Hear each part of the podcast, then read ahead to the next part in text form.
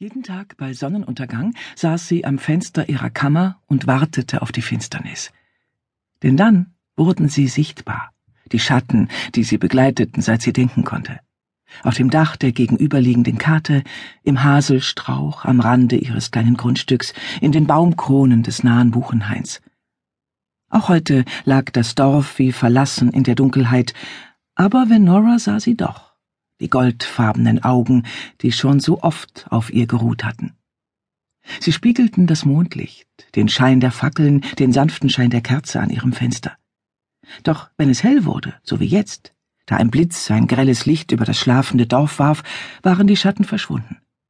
Sie waren schneller als das Licht und geschickt darin, sich zu verbergen, aber sie waren immer da. Zuverlässig, bei Sturm, bei Regen, bei klirrender Kälte. Nacht für Nacht. Es war nie anders gewesen. Benora fürchtete sich nicht. Es mussten Schutzgeister sein. Ein beruhigender Gedanke. Sie lächelte. Ob sie jemals herausfinden würde, wer es war, der über sie wachte?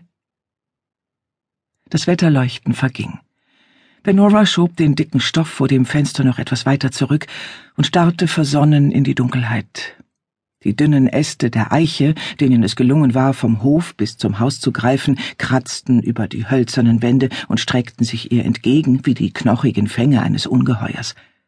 Leise prasselnd fiel der Regen auf das Strohdach, der Wind heulte durch die Ritzen. Das Dorf schlief.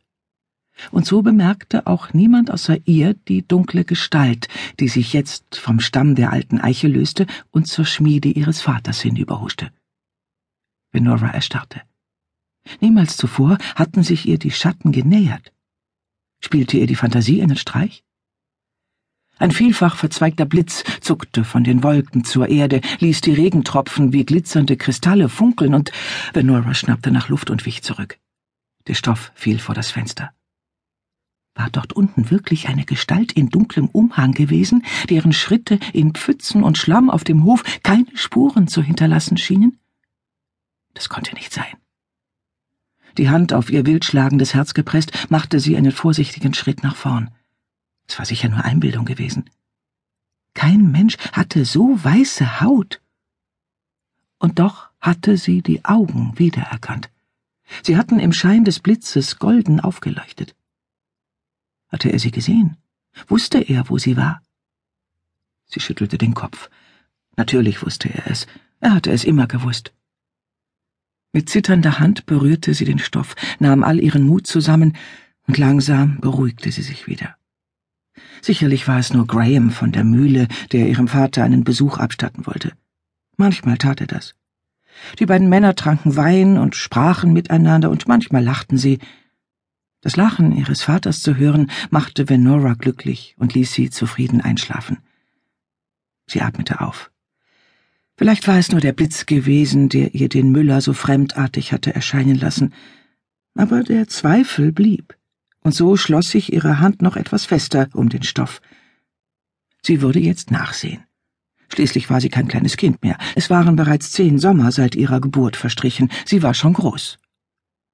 Mit einer heftigen Bewegung riss sie den Vorhang zur Seite, doch die Gestalt auf dem Hof war verschwunden. Stattdessen erklang ein leises Klopfen unten an der Haustür. Benora presste die Hand an den Mund, hielt den Atem an, lauschte. Schritte, das Wegschieben eines Riegels, dann Stille. Nichts als der Regen und der Wind. Langsam ließ sie die Hand sinken und atmete vorsichtig aus. War da nicht eben ein Geräusch gewesen? Eine Stimme, die mit dem Singsang des Windes verschmolz. Aber nein, der Müller hatte eine kräftige Stimme, weich und dunkel wie ein Glockenschlag, und ihr Vater, ich sage es nicht noch einmal, ihr seid hier nicht willkommen. Benora riss erschrocken ihre Augen auf. Ihr Vater war zornig. Nur einmal hatte sie ihn dermaßen aufgebracht erlebt, als er sie auf dem Weg zu den Steilklippen erwischt hatte. Nein, mit dem Müller hätte ihr grundgütiger Vater niemals so gesprochen. Aber wer war es dann, der mitten in der Nacht Einlass begehrte. Auf Zehenspitzen schlich sie zur Tür ihrer Kammer, die zum Glück nur angelehnt war. Nun war sie sich sicher. Die Melodie, die mit dem Wind zu verschmelzen schien, war wirklich eine Stimme.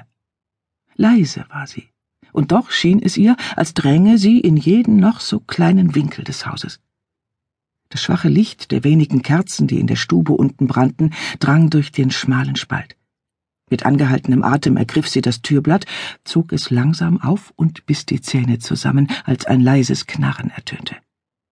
Benora hielt inne, lauschte. Die fremde Stimme war immer noch zu hören, auch wenn es ihr schwer fiel, sich auf die Worte zu konzentrieren. Der Fremde sprach mit einem ungewohnten Akzent, und seine Worte klangen wie ein Lied, ein wunderschönes Lied. Die Stimme des Vaters brach den Zauber. Ich will nichts mehr von euch wissen. Benora zuckte zusammen, als hätte er sie persönlich angebrüllt. Ich bin nicht euer Feind, entgegnete der Fremde ruhig. Das könnt ihr sehen, wie ihr wollt. Glaubt ihr etwa, ich bin blind? Glaubt ihr etwa, ich weiß nicht, dass ihr ständig alle um sie herumschleicht? Das wird jetzt aufhören. Habt ihr verstanden? Lasst uns in Frieden. Der Fremde blieb noch immer ruhig. Die Zeit ist gekommen, sagte er in seiner weichen, melodischen Stimme. Einen Moment lang war es still, und Venora hörte nur noch das Rauschen ihres Blutes in den Ohren. Die Zeit ist gekommen? japste ihr Vater schließlich atemlos vor Zorn. Sucht euch jemand anders. Sie hat uns verlassen, sie hat mir das Kind vor die Tür gelegt und uns alleine gelassen. Ich will nichts mehr von ihr wissen. Eliria ist tot, Bry Glanegi. Sie starb schon vor langer Zeit. Stille, ein schweres Ausatmen. Das ist nicht. Wieso habt ihr mir nichts davon gesagt? Dies war nicht unsere Aufgabe. Ihr solltet in Frieden leben, ohne unsere Anwesenheit zu bemerken. Sie wollte es so. Ihr Vater schnaubte, eine Mischung aus Wut und Schmerz. Aber ich habe euch bemerkt. Etwas Schweres krachte zu Boden, und jetzt war Venora sich sicher, dass ihr Vater weinte. Was soll das alles noch? Wenn sie tot ist, was wollt ihr dann noch von uns? Das Kind ist immer noch in Gefahr. Ihr könnt eure Herkunft nicht verleugnen, ihre Bestimmung. Doch ihr Vater ließ den Fremden nicht ausreden. Sprecht nicht von Bestimmung. Unglaubwürdiges Zeug, das ihr euch einfallen lasst, um eure Grausamkeit zu rechtfertigen. Wir haben sehr gut alleine gelebt. Wir haben Eliria nicht gebraucht, und wir brauchen euch auch nicht. Benora verstand jedes einzelne der Worte, die unten in der Stube gesprochen wurden, doch der Inhalt der Unterhaltung erschloss sich ihr nicht. Eliria ein seltsam klingender Name. Niemals zuvor hatte sie ihren Vater diesen aussprechen hören. Waren sie wirklich die Schatten, die sie ihr Lebtag lang beobachtet hatten? Hatte sie das richtig verstanden, dass ihr Vater die Schatten auch bemerkt hatte? Ein Kind war in Gefahr. War das etwa sie selbst? Und was hatte es mit dieser Bestimmung auf sich? Benora ignorierte die warnende Stimme in ihrem Kopf und schlich weiter zu der steilen Treppe, die in die Stube hinabführte. Dort legte sie sich auf den Bauch